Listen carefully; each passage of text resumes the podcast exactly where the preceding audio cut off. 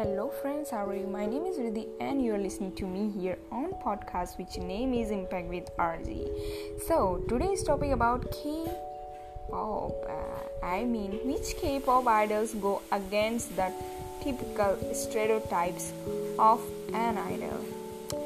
So the answer is an example that I know of is Kim Namjoon, RM of BTS.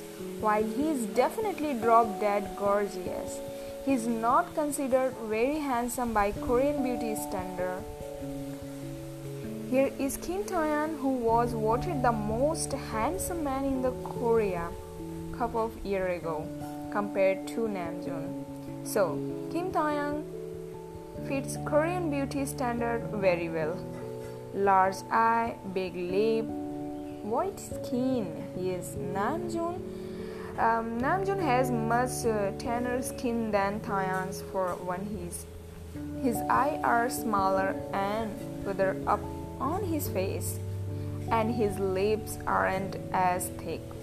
In the past, he has taken on a lot of strange hairstyles and looks which are also considered worried in Korea dreadlocks, sad side, etc.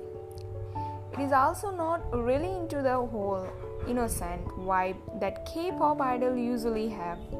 He is known to chorus quite a bit in his music as well as sing about things that are usually ignored in the industry like sexual activity etc although he doesn't fit korean beauty standard as well as another idol group might he still is an amazing handsome talented man i think namjoon has a great talent uh, no doubt and personally my favorite is namjoon so that's all for now I hope you enjoy my show.